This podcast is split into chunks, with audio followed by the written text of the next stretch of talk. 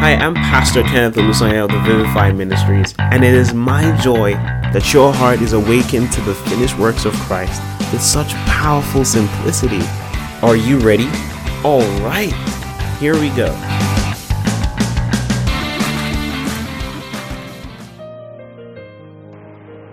Praise the Lord. Hallelujah. Such a very powerful session. Where you are right now, I want you to just keep praying and worshiping.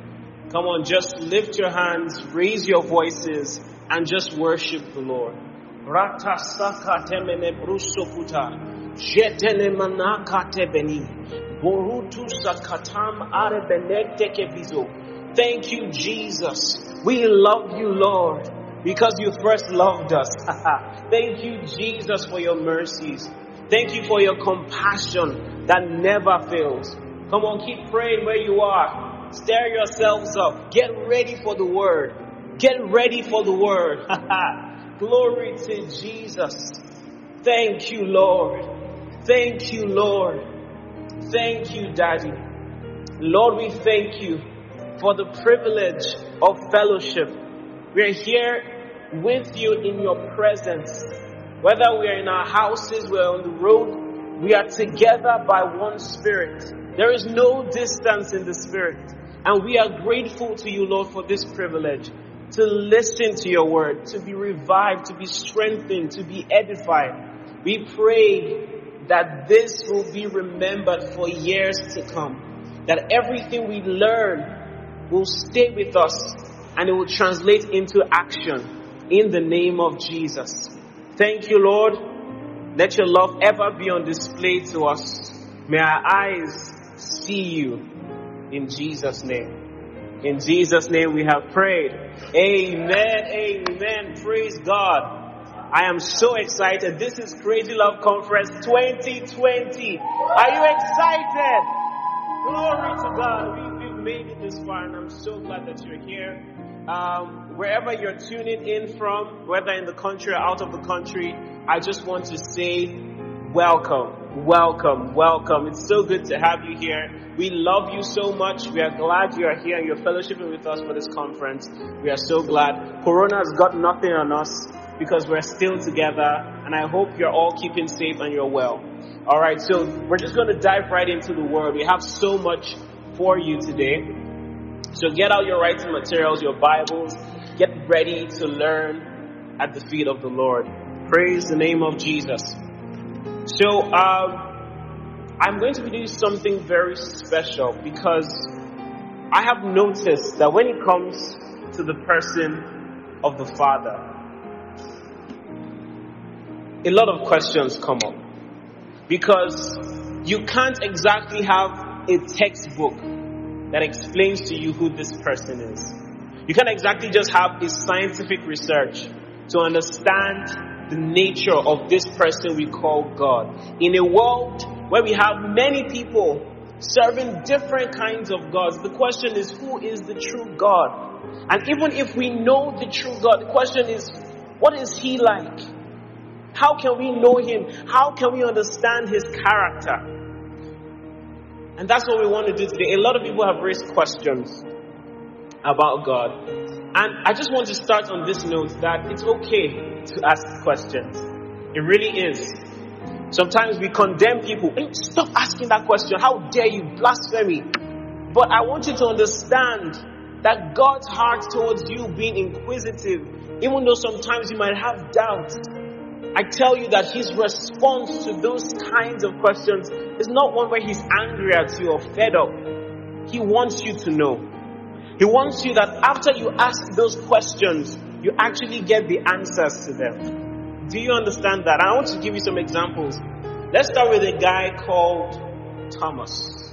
You know him, right? We all judge Thomas. If you've never judged Thomas, then I don't know. You're, you're special. We know who Thomas is, one of the disciples and apostles of the Lord Jesus Christ. After he, after Jesus had died and he was resurrected, he appeared to all the disciples. Remember that, right? He appeared to all the disciples, but Thomas wasn't there. And so eight days later, I mean, they must have been telling this guy, look, Jesus came, he appeared. He was like, no, until I feel the wounds in his hands and in his side, I won't believe. No, there's nothing you can tell me.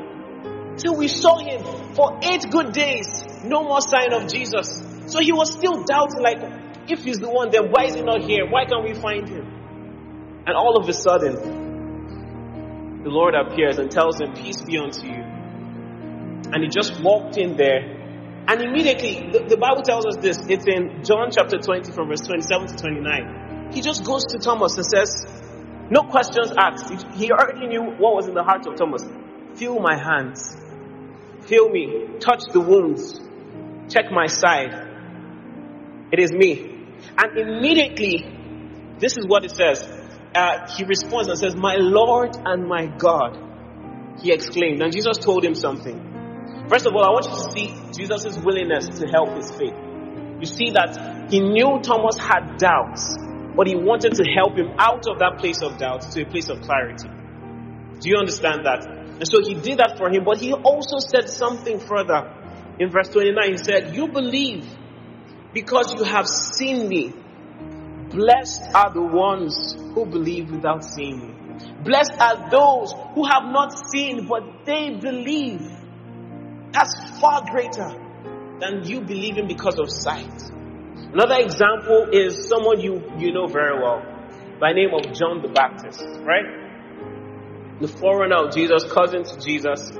He came on the scene. He, he spoke about Jesus so enthusiastically. In fact, he found him and he looked to him. He said, Look, behold the Lamb of God who takes away the sins of the world. He announced his coming. But after a while, he got you know, entwined with political affairs. He got locked up. And after several months passed, a long period of time, he had been there. He, in fact, let me read it to you. Matthew 11 from verse 2. He was there at, at the time, I don't believe Jesus had visited him in prison or checked up on him. So he was alone. He was with himself. He was in a dark place in his life where he knew execution awaited him. And then it says, John the Baptist, who was in prison, heard about all the things the Messiah was doing. So he sent his disciples. So he had heard word. Uh, he heard Jesus was preaching. Previous verses, he had gone to different places to preach. So he knew what was happening. But he sent his disciples. He says, go and ask him, are you the Messiah we've been expecting? Or should we keep looking for someone else? That's what they asked. That's in Matthew 11 too. He asked, he told them to ask Jesus, are you really the Messiah? So it's possible he was asking from a place of emotional vacancy. He felt neglected, abandoned. This is the person that I, I, I showed to the world. And he's doing all these things, yet I am rotting here in prison. Help me find out, is he really the Christ? Was I mistaken when I once said, Behold the Lamb of God? And so they did. and it's so important that you understand how Jesus reacted. Says, Are you the Messiah we've been expecting, or should we keep looking for someone else? And Jesus told them this Go back to John and tell him what you have heard and what you have seen. The blind see, the lame walk, those with leprosy are cured, the deaf hear, the dead are raised to life, and the good news is being preached to the poor. These were things that the Messiah was prophesied to do. And he told them, Look, I do these things right before your very eyes. So go tell John, I am who he says I am. And he added, God blesses those who do not fall away because of me. Now, Jesus added that clause. After he helped him with his doubts, he said, But blessed are those who don't fall or stumble because of me. Those who don't at any point start to shake in their faith. Blessed are you. Even though you don't see, but you can believe. Blessed are you. And in fact, it's very funny. If, if I were in his shoes, I won't lie. After I've sent them, even if I manage to just say, okay, let me show you that Messiah, you can go and tell him. After they've gone, can you imagine? I hope you're not like him, oh. all of you that are following me. I hope you're not like him. That you will come and, if you like, go and. He didn't say that. In fact, when he continued speaking in this same chapter, he said, there was no, there has been no man greater than John the Baptist. He started to, he started to wind the guy. He started to talk about him. He elevated him, commended him that because he has seen the reality of Jesus. That all the prophets who had prophesied, he was the one who saw the reality. He commended him. There is no man greater than John the Baptist. So it goes to show that God is not offended when you have questions. He wants to bring you out of your place of doubt. Mm, that rhymes. Beautiful. He wants to what? Bring you out of your place of doubt. Praise Jesus. But you see, as believers, we have a responsibility. We have a responsibility to help people out of their doubt. We do. I'm going to read from Colossians chapter 4 from verse 5 to 6. If you're with your Bibles, just open them where you are. Colossians chapter 4 from verse 5 to 6. And this is Paul speaking. He says, Walk in wisdom towards them that are without, redeeming the time. And then verse 6, beautiful. He says, Let your speech be always with grace, seasoned with salt, that you may know how you ought to answer every man. So it says you should know how to answer people's questions. You should be able to walk in wisdom with all men and be able to give them answers to their questions in, in a way that wins them over. Do you understand? That's why he says seasoned with salt, seasoned with salt. And then First Peter 3 verse 15, very, very important scripture when it comes to the discipline of apologetics. First Peter chapter 3 verse 15, I love it so much. It says, But sanctify the Lord God in your hearts, and always be ready See that. Always be what? Ready to give a defense to everyone who asks you a reason for the hope that is in you with meekness and fear. So he says you should anticipate that people have questions. They want to know. In this generation Z that we're in, you can't tell a child, do this. The response is why? Calm down. they probably tell you to calm down. Because it's a different generation. They want to know why should I stop doing that? Why should I go there? But it is your job as a believer to give them the answers that they require. Praise the name of Jesus. So, this is how this teaching is going to go. We're going to look at some seemingly um, possible contradictions that a lot of people kind of have. People just are not sure about God's character anymore. So there are just some things in the Bible or in, in, in the narrative of scriptures that just makes people apprehensive. Like, first of all, you people say there's a God. Then you say he's a God of love. He's good. But what about this? What about that? You know, some people say that God is not just. Why do good people suffer bad things? And why do we see evil men, evil women prospering? Why do we see them succeeding? Is God not unfair? Some people say God is silent, He's dead, He's distant, we can't hear Him, He doesn't speak to us. And some just, in fact, there was one I heard recently which just shook me. I'm like, how? Someone said that God is a pervert. You know what a pervert is, right? Because he fellowshiped with naked Adam and Eve in the garden. I'm like, like how do you, how do you? Anyways, but it's real. People have those concerns. And some people just say, you know what, God hates sinners. He can never love someone like me. So what we're going to do is we're going to walk through some of those contradictions, handle them one by one, and then present to you what is true about this God that we serve. Because, as you well know, the theme of this conference is heights and depths. There are heights and depths in the love of God. We're going to talk about that much later. But you need to know that we can survey God, we can know Him more, we can dive deeper than we've ever gone before. Praise the name of Jesus. So, to mention a few, um, some of the contradictions that I, I can say by, by, by heart are, you know, Noah's flood. What happened in Noah's flood? Literally, God wiped out not just a nation, he wiped out everyone. Every single person except a family of eight. Every single person How can you tell me that God is good? How can you tell me He's a God of second chances? You think of Sodom and Gomorrah, how He wiped out an entire city. Wiped them out, every one of them with fire, literal fire. You talk of a case where an evil spirit was given to Saul. From it was said in, in the book of First Samuel that an evil spirit from the Lord came upon Saul. And you ask, why is God giving people evil spirits? Another one you talk you think about is Job's affliction. What happened to Job? How can you tell me God was good?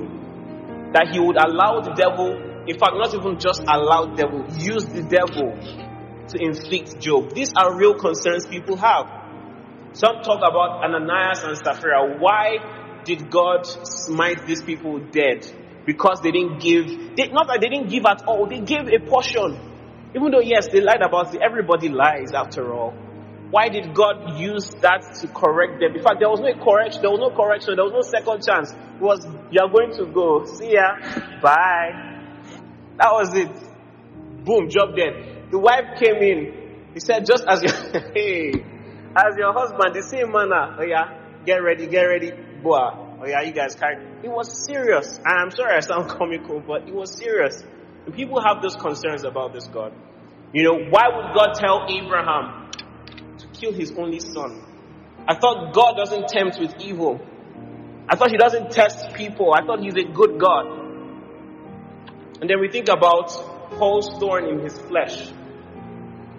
Why was there a thorn in his flesh? Why didn't God take away that thorn in Paul's flesh? He was a servant of God. In fact, many times Paul was beaten, was persecuted, even to the point of death. Why would God forsake those he had called that he loved? Need to say he would, he would sustain them with long life. Why are they dying? So these are the concerns a lot of people have. And you probably, at a point in your life, have had those concerns. Like, am I really serving a good God, a loving God? But before we dive right into this, I want to explain something.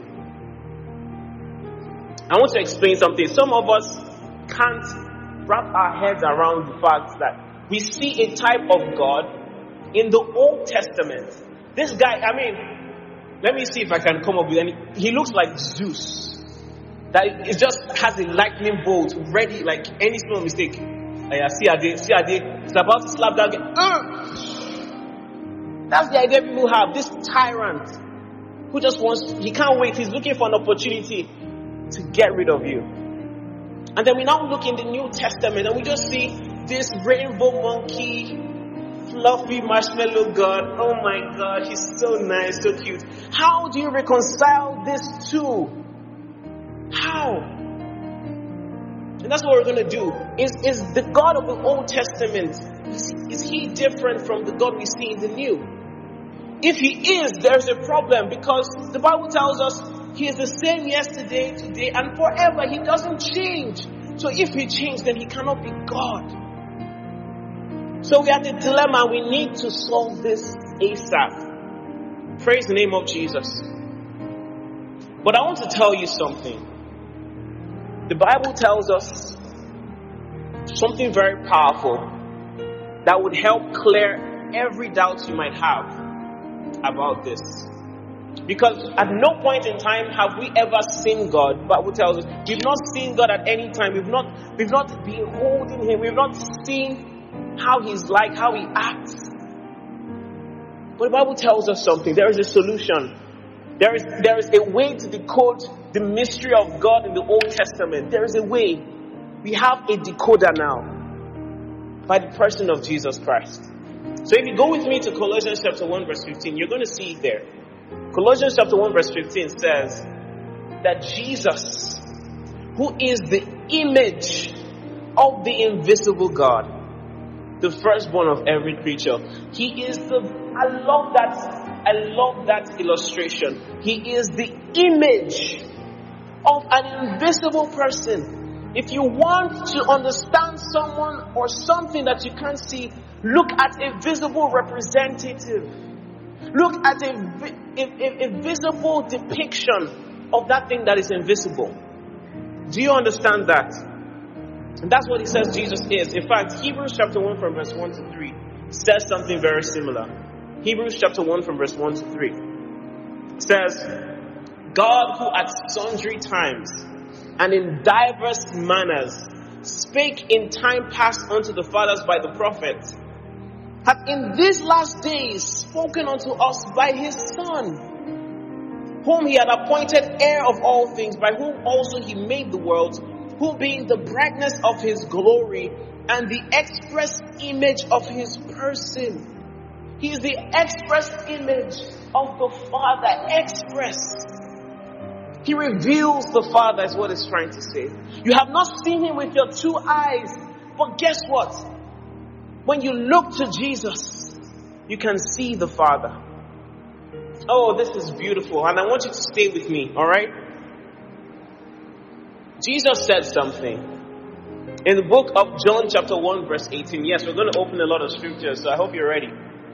First John, um, pardon me, John chapter 1, from verse 18. It says, No man has seen God at any time. Yeah, tell me about it. Jesus told them, No one has seen God at any time.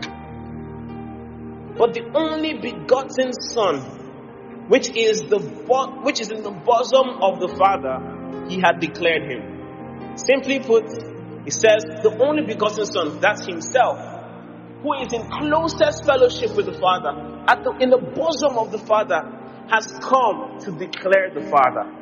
That's what Jesus is saying. So you've not seen him, but I can help you. You, you've seen God as a mystery, but I can help you. I can decode that mystery for you. I can decrypt it so that you can see him for all that he is. I will declare him. Praise the name of Jesus. He says something in John chapter 3, verse 13. He said this.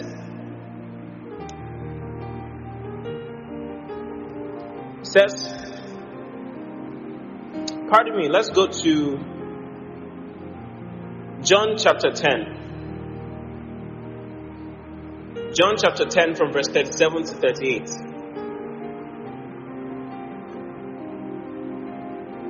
This is what it says. It says, If I do not the works of my Father, believe me not. But if I do, though you believe me not, believe the works, that you may know and believe that the Father is in me and I in Him. He's saying, if you see me do something, you best believe the Father is doing the same thing. Because the Father is in me and what? I am in Him. Very powerful. In fact, let's go to John 3 13. Let's go there. John 3 13. Oh, this is so powerful.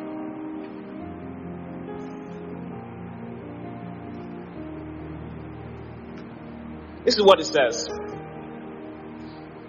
And no man hath ascended up to heaven, but he that came down from heaven, even the Son of Man which is in heaven. Powerful.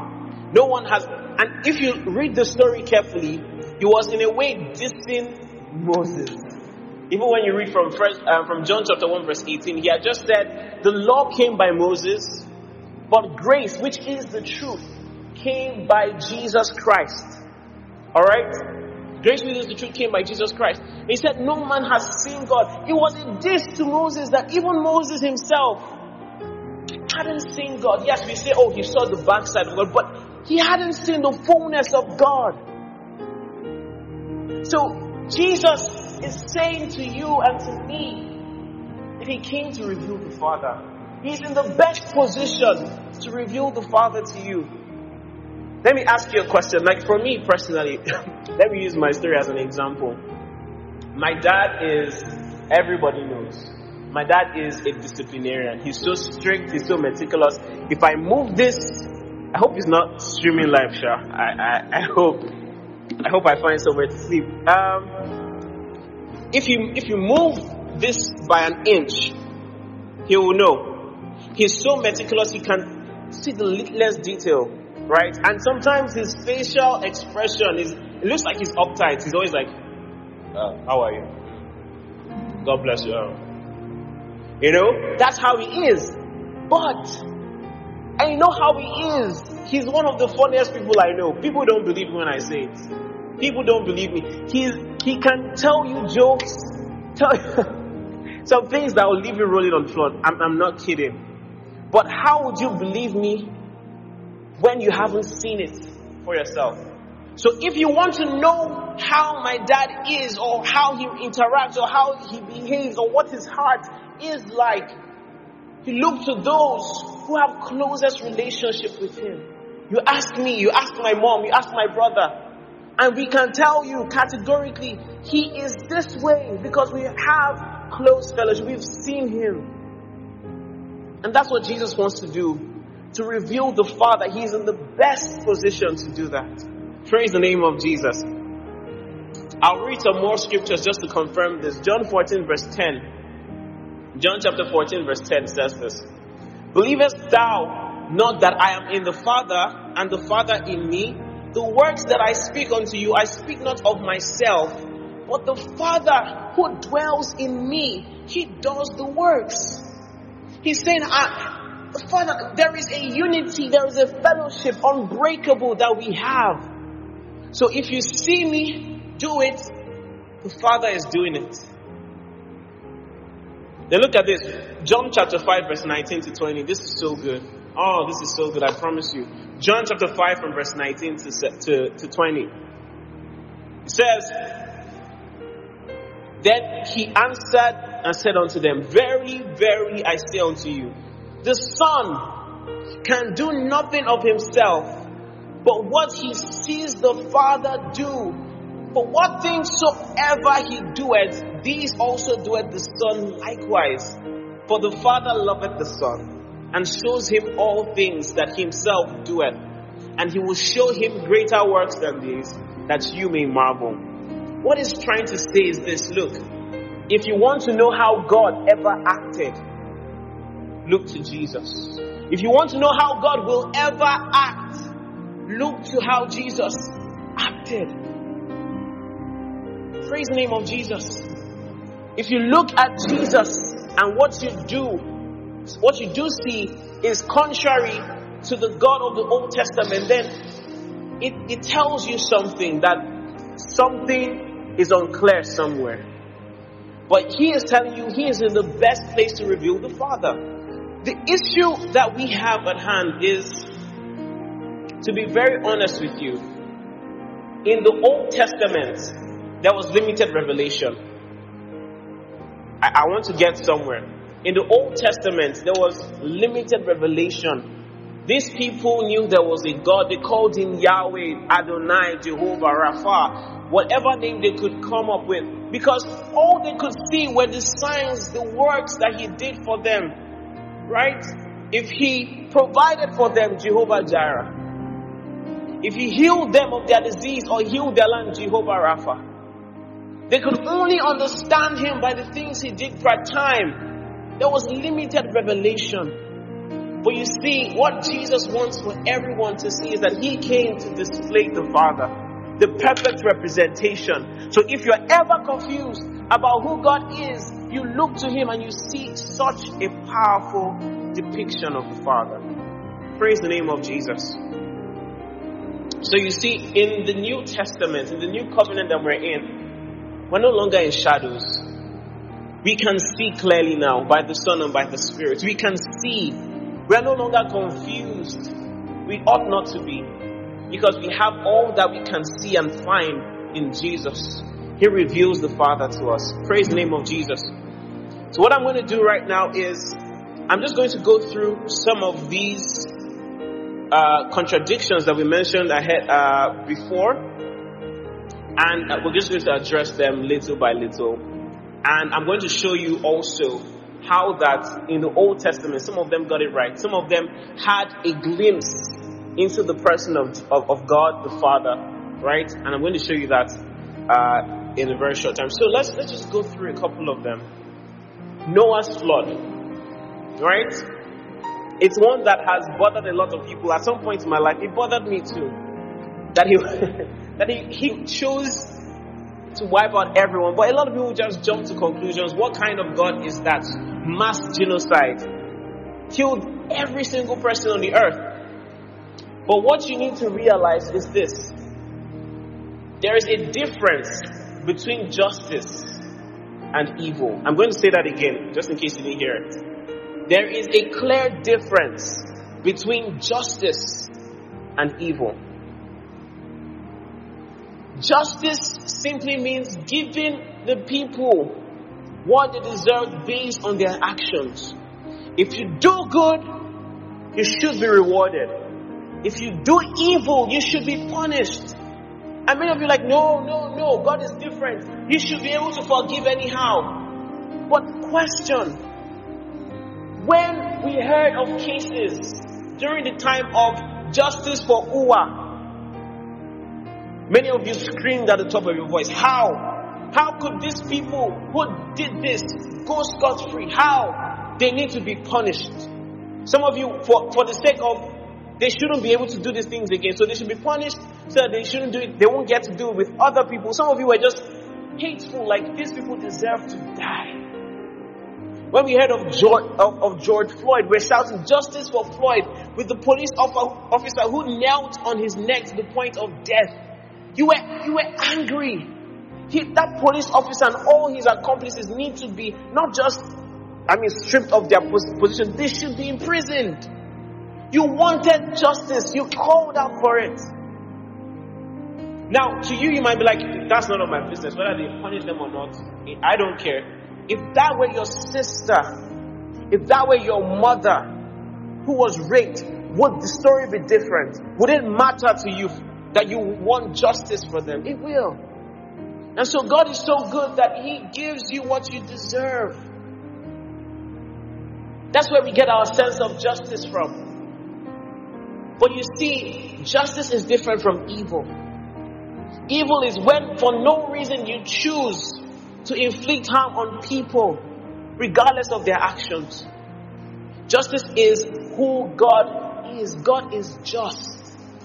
Praise the name of Jesus. So, when it comes to the, the issue of the flood, before God would execute justice or judgment, He always, and I tell you, very, very confidently. He always gives a window of grace. He does. He always gives you a chance to turn away from your sins. Gives you a chance to repent. He will send prophets to warn the people. He will send messengers to tell them, repent. Repent. And he did the same here in the case of Noah. The Bible called Noah a preacher of righteousness.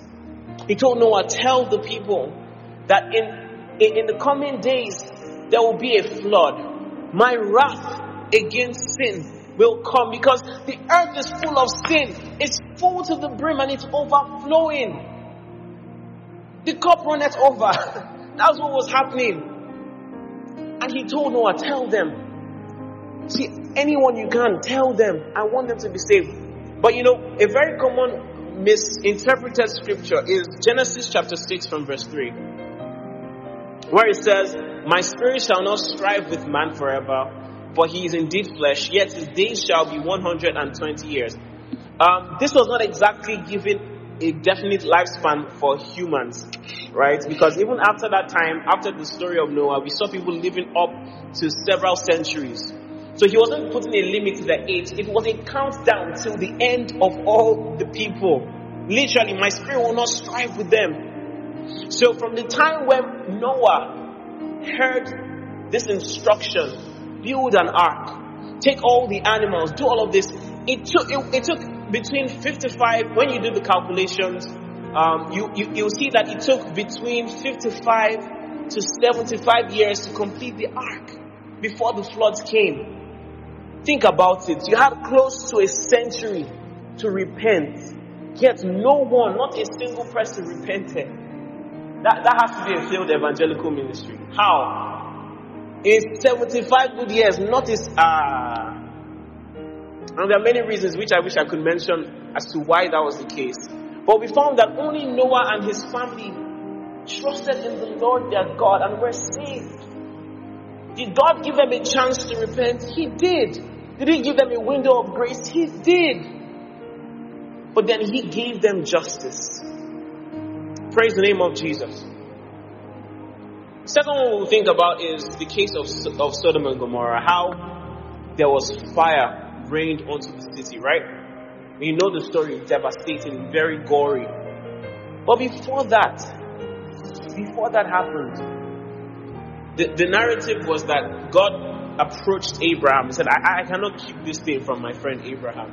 And it's a very cute way to look at things because it just shows you how God was not willing to show anger on these people. He was not willing to destroy them. So he spoke. So now let me give you an example. Let me give you an example. Imagine you hear that your child did something really bad. You're married, you have a child, and you did something, and the child did something really bad. But you just you don't want to punish this child. You want this child to change their ways. If you really want to beat the child, all you need to do is, I'm going home right now. You go, remove your belt. Bah, that's the end. Case closed. You you've judged the child. But if you want the child to be different, to adjust, you say, Bisty, tell your brother, I'm coming home now. Tell your brother that if he does not, I will. If he does not, I will. So that's a chance for repentance. And so he called Abraham. Said, Yo, uh, Abraham, uh, so there's this project we're about to undertake in the city of Sodom and Gomorrah. It's a demolition project. Uh, we just uh, wanted to consult your expertise on this. Uh, so we are we're thinking that if we find 40 good people, just 40, uh, maybe we can have a chance. So Abraham was like, oh Lord, okay, ah, if we can find 40, no problem. He said, uh, let me check. Nope. 30? Uh, let me check. Nope. Uh, let, Lord, maybe 20. If you can find 20, let's not destroy that land. Uh, let me check. Nope. To the point that only Lot and his entire family were the only ones that trusted in the Lord their God. The only ones who were deemed righteous in the sight of the Lord by their faith in Him. Justice had to be done. It was so bad do you know how, how bad that place was? That they would want to have an affair with the angels that were sent. It was so bad.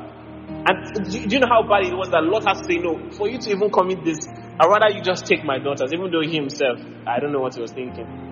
But he was like, just take my daughters. I can't afford you to do this terrible act.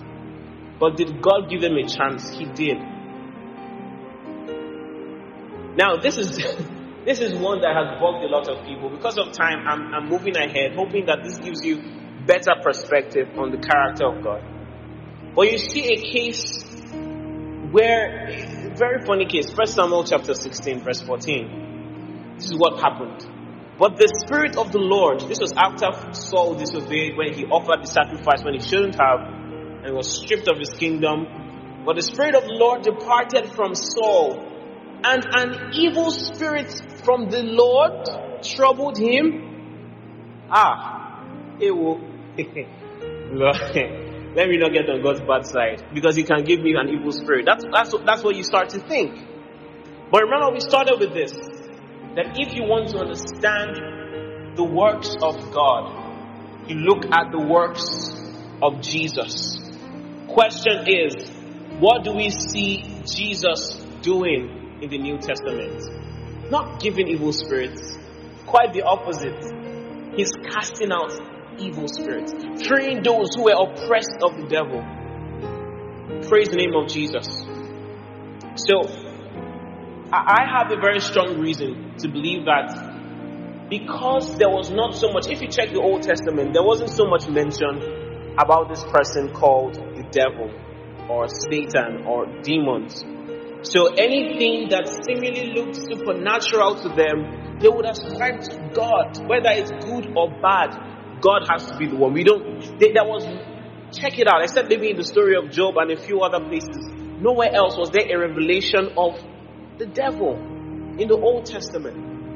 And that's why, if you look at verse 15, in fact, you see that the connotation of the Lord gave an evil spirit came from is from the servants that were there. It, sa- it says it in verse uh, 15. And Saul's servants said unto him, Behold, now an evil spirit from God troubles you, like like he, he couldn't tell that there was something troubling him. He said, Behold now, an evil spirit from the Lord trouble. But they are the ones that said it because they don't have the best revelation of who God is. But we see better in Christ Jesus. Hallelujah. We see how he delivered those oppressed of the enemy, freed those under torment, countless of them. That's the work that God is doing right now. He delivers those who are oppressed of the devil. Hallelujah. Then we see the next one. In the case of Ananias and Sapphira, very, very dicey situation because this is even in New Testament situation. Right? This happened post uh, resurrection of Jesus. And the question many people ask, why did God act that way? But you see, one thing I believe is that any gift that God gives, in fact, we see it clearly in 1 Corinthians 14, is for the edification of the church, is for the growth of the church, for comfort, for encouragement, for betterment. That those who experience this gift have their needs met and they are better for it. But when there is a display of power that does the exact opposite, it's questionable. You need to ask why was it done that way? Was it done with the intent for which it was given? So when we see the narrative of Ananias and Sapphira, we see that these people, after the, the situation happened, you know what happened, right? There was great fear that came upon all these people in Acts chapter 5. Great fear. They were afraid. But we see that the gifts of the Spirit are not to instill fear. No, in fact, the Spirit of adoption is who we have received. Where we can even feel closer to God and say, Abba, Father. Praise the name of Jesus. So something here is dicey. What I can say, and you don't have to accept this, but I want you to see from this perspective that it is possible. It is possible. I mean, if you look at the New Testament, you see that there was a guy who had sinned so badly that he was having an affair with his stepmother. And how did Paul handle it? Just as you held her hand, the devil will hold your hand and take you into the lake of fire. Now, is, is that how he handled it? That you just, he said, Know ye not that your body is the temple of. He reminded him with knowledge, revelation knowledge. He disciplined him for a time, excommunicated him from the church. But did he kill him? No. So, what I'm trying to put to you is that there is a possibility of an abuse of power sometimes. When we look at the case of Elijah, it bothers me sometimes, and his his uh, protege Elisha. Elijah was afraid. He was summoned by the king at the time. He was afraid if his life was in danger, and the king sent 50 men and their captain to call for Elijah. And Elijah was afraid. He saw them with their with their weapons, their, their, their swords, everything. And he was afraid, but was like, no, no, no. If I be a man of God, let fire from heaven consume you. Boom. Barbecue. Nice suya. Just like that on the spot. They sent another group of men, sent them to him. 50 of them, plus their captain, 51. Same thing. Same words. If I am a man, he saw it, so he was like, ah, they come again. I know what to do. Expelliarmus. and all of them wiped out. They sent another batch. I'm, I'm like, ah, this king said, sent another batch. And all of them said, calm down. calm, like this, do like this. Calm down. Don't destroy us. We don't just want to bring you. The king sent for us. And just like they was like, oh, that's what you should have said since. Cool. And this guy, let me say wasted, 102 men who had families, who had children, they were serving the king, they were doing their job. And a hundred, about a hundred families lost people dear to them because a man, of a man's show of power. Another time Elisha was walking, was of age, and because he was bold, the king, the, the kids around teased him. Ah, look at him, hey, glory Magba, glory Magba. And he just looked back.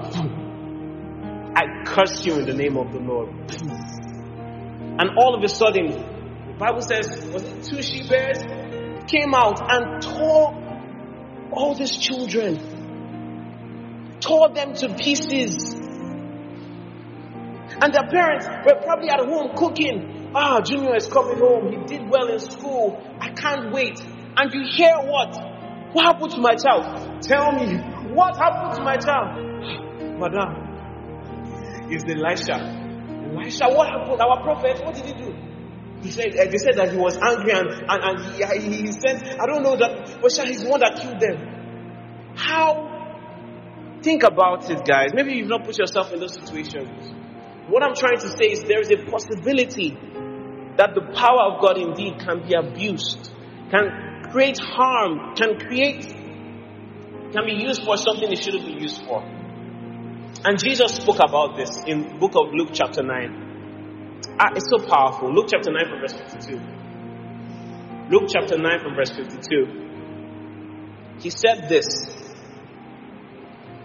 So they had just come down from the Mount of Transfiguration. They had seen Moses, they had seen Elijah, star boy, fire boy, the best firebender. In fact, Moses, waterbender, Elijah, firebender, combo, right? They had seen them, they, have been so excited to see these guys, and they were ginger. They came down from the mountain, but going to Jerusalem. So they were going to pass um, the village of the Samaritans to get there. But this didn't allow them. They said, No, we've heard of you, troublemakers. No, you won't pass our land. You won't pass here.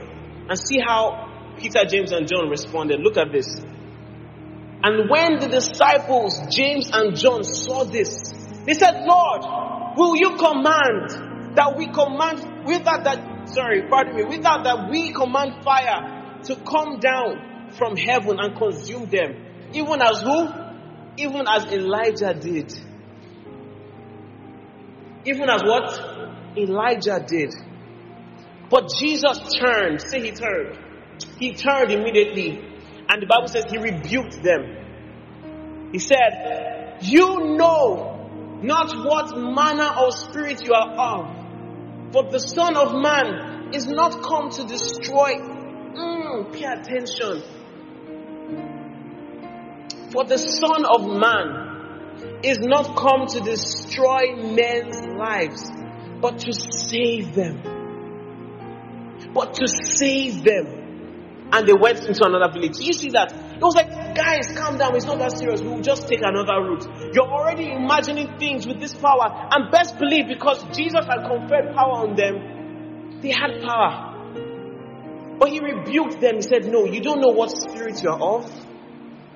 The Son of God didn't come to take lives, He came to save them. So it's possible that power, even from God, can be abused. Because of time, I'm just quickly going to go to two more cases. We're going to talk about Paul's thorn in his flesh, right? Paul's thorn in his flesh. Some have, like, why, why did Paul have to go through all this? Where was God? Why was God silent?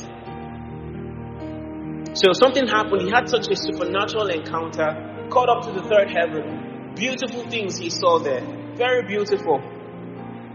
And after that happened, he said this in verse 7 of 2 Corinthians 12, verse 7. Unless I should be exalted above measure, lest I should feel very high shouldered or proud through the abundance of the revelations I had received, there was given to me a thorn in my flesh, the messenger of Satan to buffet me, lest I should be exalted above measure.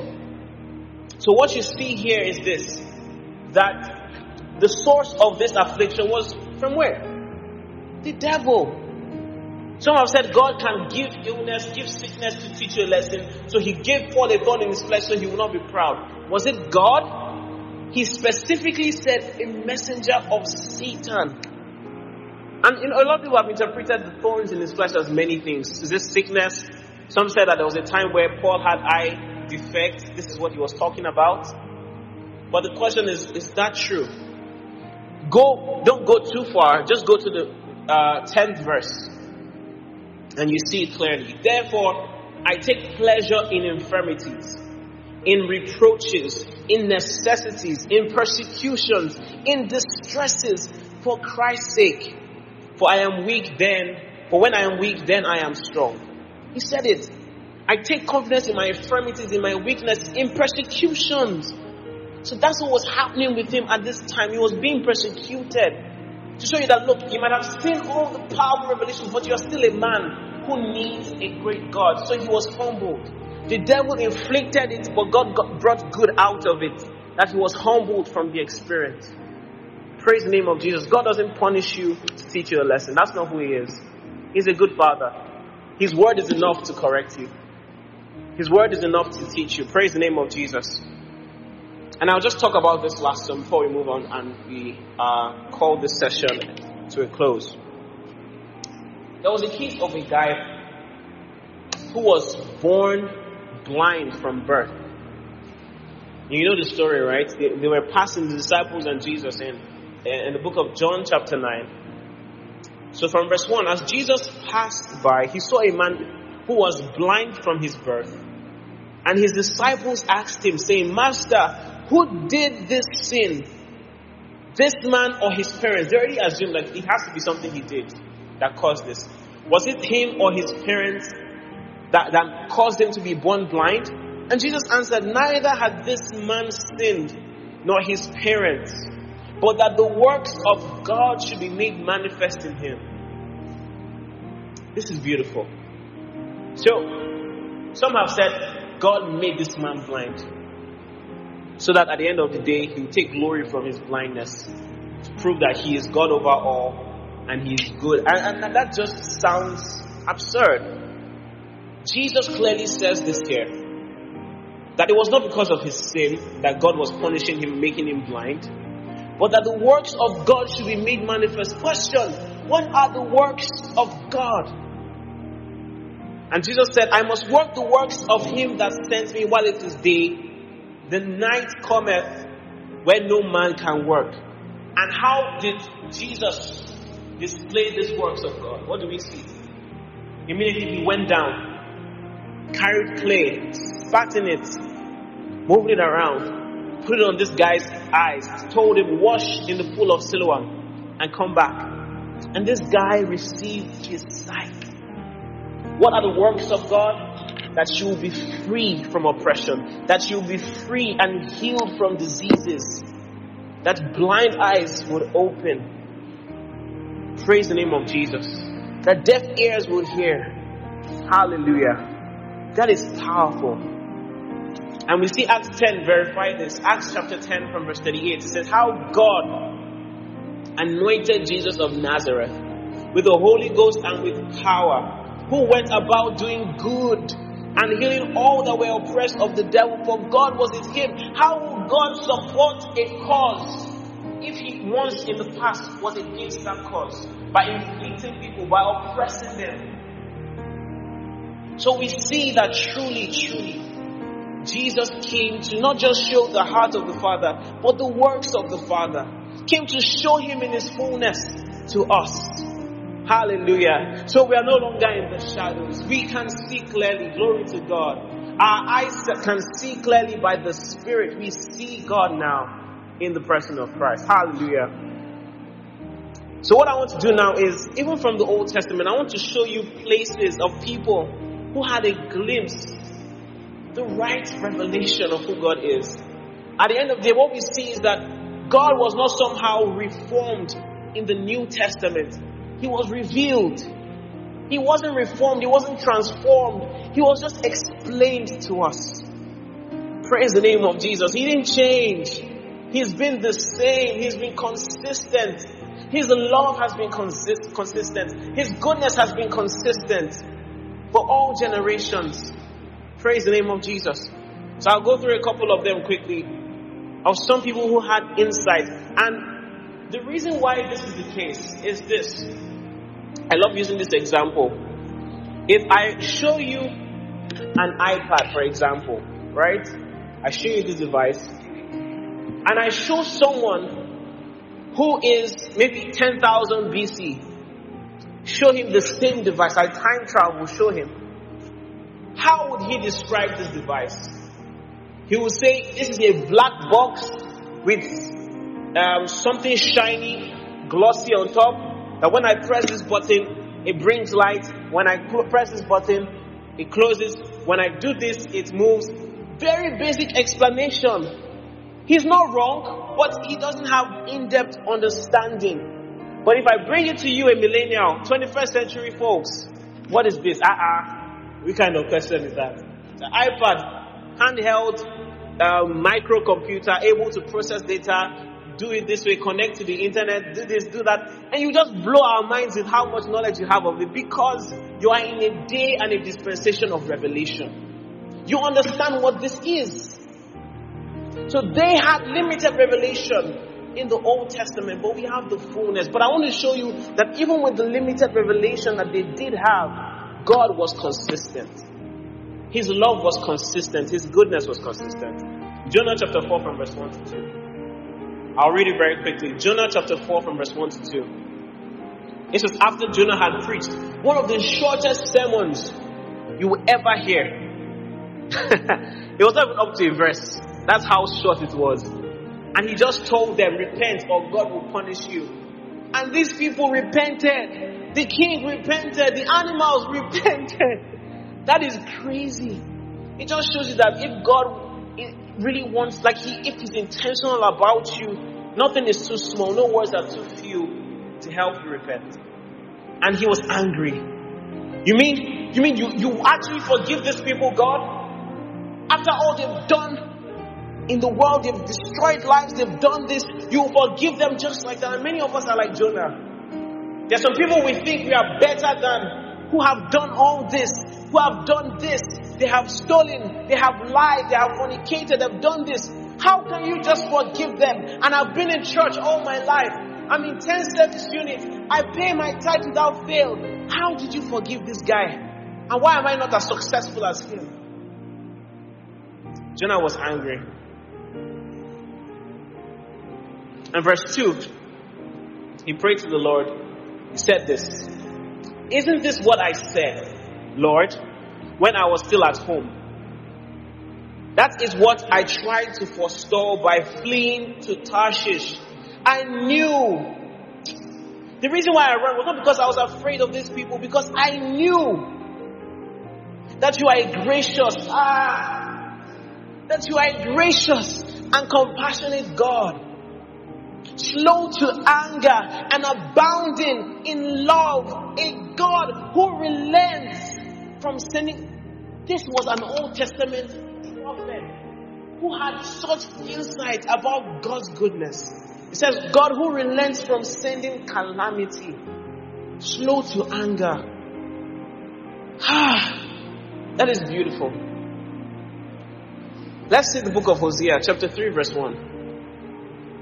You're going to open a lot of scriptures, but it's going to be very, very good for your understanding. Hosea chapter 3 from verse 1. The Lord said to me, Go show your love to your wife again. Though she is loved by another man and is an adulteress, love her as the Lord loves the Israelites. Though they turn to other gods and love the sacred brazen kings. So, he was using Hosea's relationship as a demonstrative prophecy of his love for his people. He said, even though now these people are still rebellious, looking to other gods, I still love them. I still love them. Even though your wife, Hosea, Gomer, she's strayed away from you, go after her. Don't just wait. Some of you are just like, if the person offends you, they should come back now. Uh-uh. I'll wait, I'll forgive, you, but they should be the ones to come back. But God's kind of love is no, I will chase you. If I know where you are, I'll chase you and I'll find you. And I'll receive you again and I'll forgive you. Just as the Lord loves Israel, love your wife again, he said to Hosea. Powerful. Nehemiah chapter 9 from verse 17. I love this one. Nehemiah chapter 9 from verse 17. It says, They refused to listen. If in case you didn't get the gist, the Israelites are stubborn. Very stubborn people. But God's love was more stubborn. Hallelujah. It was more stubborn. Verse 17. They refused to listen and failed to remember the miracles you performed among them. They became stiff necked and in their rebellion appointed a leader in order to turn to their slavery. But you are a forgiving God, gracious and compassionate, slow to anger and abounding in love. Therefore, you do not deserve them. The same kinds of words that Jonah spoke, he, Nehemiah said the same about this God. That means some people are missing something. This is what they saw when they saw God. Oh, glory to Jesus. Nahum chapter 1, verse 7 says, The Lord is good, a refuge in times of trouble. He cares for those who trust in Him. That is the God we serve. Isaiah chapter 54, verse 10. I love this one. Isaiah chapter 54, from verse 10. It says, Though the mountains be shaken and the hills be removed, yet my unfailing love for you will not be. Ah, glory to God. That is huge. The mountains. Do you know why he used mountains? Because they're one of the things you never think of of shaking. But if they should be moved, best believe that my love cannot be shaken. Ah, talk about assurance. Glory to God. Yet my unfailing love for you will not be shaken, nor my covenant of peace be removed, says the Lord, who has compassion on you. The Lord has compassion on you, dear listener. Dear believer, He has compassion on you. Maybe you're not a believer yet, He has compassion on you, and His love will not fail. Glory to God. Jeremiah 31, verse 3. We're leading up to the most explosive of all of them. But let's look at Jeremiah 31, verse 3. The Lord has appeared of old unto me, saying, Yea, I have loved you with an everlasting love. Therefore, with loving kindness have I drawn He spoke to Jeremiah and by extension, the people who Jeremiah was speaking to as a prophet, that I have loved you with an everlasting love. I have loved you. How long does the love last for? Forever. Everlasting love. Praise the name of Jesus.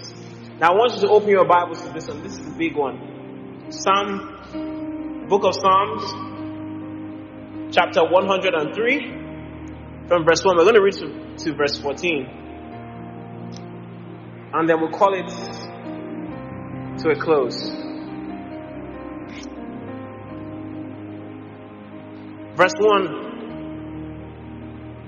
Are we there? Bless the Lord, O my soul, and all that is within me, bless his holy name. You know the song. Bless the Lord, O my soul. You know it. Let me not sing. Bless the Lord, O my soul, and let all that within that is within me bless his holy name. Bless the Lord, O my soul, and forget not all his benefits.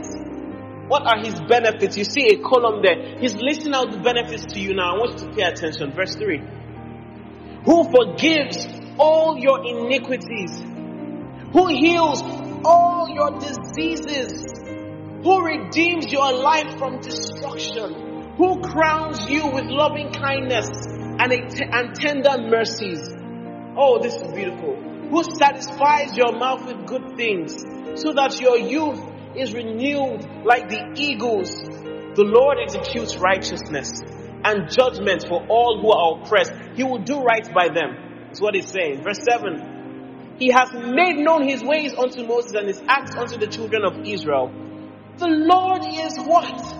Merciful and gracious, slow to anger, and plenteous. Say plenteous with me. Plenteous in mercy. He will not always chide, that means he will not always punish or, or deal with.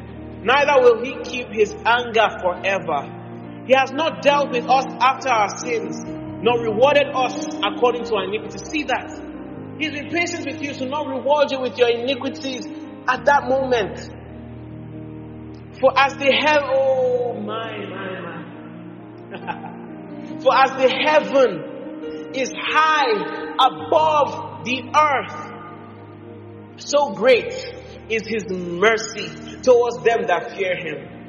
As far as the east is from the west, so far as he removed our tra- ah, yeah, yeah, yeah. As far as the east is from the west, he's removed your transgressions against you. Aye. Like as a father pitieth his children, so the Lord pities them that fear him. For he knows our frame, and he remembers that we are dust. This tells you that the God you serve is merciful. He is kind. He is forgiving. This was, this was in the Old Testament. This was a glimpse. What do we see now in the New Testament? Ephesians chapter 2 from verse 4 to 5 says, But God, who is rich in mercy, for his great love wherewith he loved us, even when we were dead in sins, he has quickened us together with Christ. By grace we are saved. Hallelujah. Praise the name of Jesus. Ah! Glory to God. We see Romans 5 verse 8. But God commended his love towards us in that while we were yet sinners, Christ died for us. Hallelujah. God loves you. God loves me, not just with a, a type of trans- transactional love or contractual love. He loves you with an unfailing love, an everlasting love. If you've ever been in doubt of God's love for you, be reminded of this. If the mountains will ever shake, His love for you will never shake. Never will. It's not even a prayer, it's a fact. His love for you will never change. Praise the name of Jesus. I want to end on this scripture in James chapter 1 from verse 17. James chapter 1 from verse 17 says that every good gift and every perfect gift is from above and it comes from the Father of lights in whom there is no variableness, neither shadow of turning. If you're ever in doubt of the Father's heart, look to Jesus. Because every good and perfect gift comes from above. I want you right now in this moment to just pray with me and just be assured of His love. Remind yourself of His love and appreciate Him for it. Lord, thank you because the veil is taken away from my eyes. I can see clearly. Thank you, Lord. There's no more darkness. There's only light. I can see you. The doubts are taken away from my life. I see you clearly. The times where I'm unsure, thank you, Lord, because your Son assures me. When I look to Christ, I see you. When I see His works, I see yours. Lord, thank you. Thank you for your great love, your mercy, your tender kindness towards me.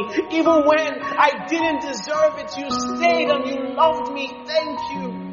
Thank you, Lord. Thank you, Lord, for your love. Thank you. For your compassion. Thank you. Oh, thank you, Lord. Oh, thank you, Lord. While we were yet sinners, you came for us. This is the news that will never grow old. You took the first step. With your love, you have drawn us to you. While we were yet sinners, you died for me. You died for everyone listening. You gave your life. You expected nothing in return. You gave it freely for us. We love you, Daddy. We love you, Lord. I want to extend this invitation to anyone who hasn't experienced this love for real. To anyone who hasn't made the decision right now to, to, to, to, to, to just surrender. Enough is enough. Where, wherever you might have held up some pride, wherever you feel held back by your past, I promise you, there is nothing too great for God to forgive. There is nothing you can imagine. The worst of sinners, Jesus loved them. He ate with them. He fellowshiped with them. He's a friend of sinners. Maybe you've lived your life in sin and in darkness. This is a call to you. to experience love. Love is calling out to you. God is calling out to you. He did something for you because He has to give you what you deserve. He gave Christ in your stead. So Christ died for your sins. The death you deserved, He died it. He was buried so that when you identify with that, your old man is taken away. And He was raised to life after three days so that you will receive everlasting life. It is yours only if you believe. He loved you so much, He gave His Son. If you believe and trust in Him in this way for your salvation, you have everlasting life. You get to live forever with Him in His presence for all eternity. If this is you right now, I want you to just mention it in, in, in the chat section, wherever you're streaming from. Just let us know that this is you. And say this with me Lord Jesus, I thank you I recognize that I am a sinner. I recognize that I've messed up. I've been in doubt all my life about your love for me, but not anymore. I see it clearly. I see the abundance of love displayed in your Son. And I receive your Son, Jesus Christ, as my Savior and also as my Lord. From this day, I believe that you died for my sins to forgive me of all my sins. You were buried for me and you were raised to life. I believe in you and now I have been raised to new life. Thank you, Jesus. I live my life submitted to your Lordship. I'm not alone in this world. I have a hope that never fails. Thank you, Lord.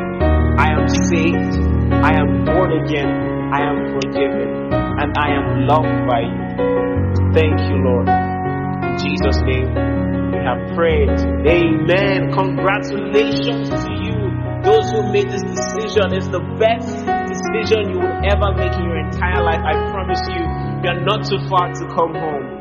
Alright, so thank you for being a part of this. Just indicate we want to know you. If you made a decision, let us know. We will reach out to you to help you grow. We need to let you know how um, to take the next steps in your faith to help you grow consistently in a, in a beautiful family of love. We love you here at Vivify.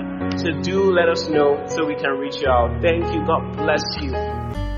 I am super confident that this has been a blessing to you.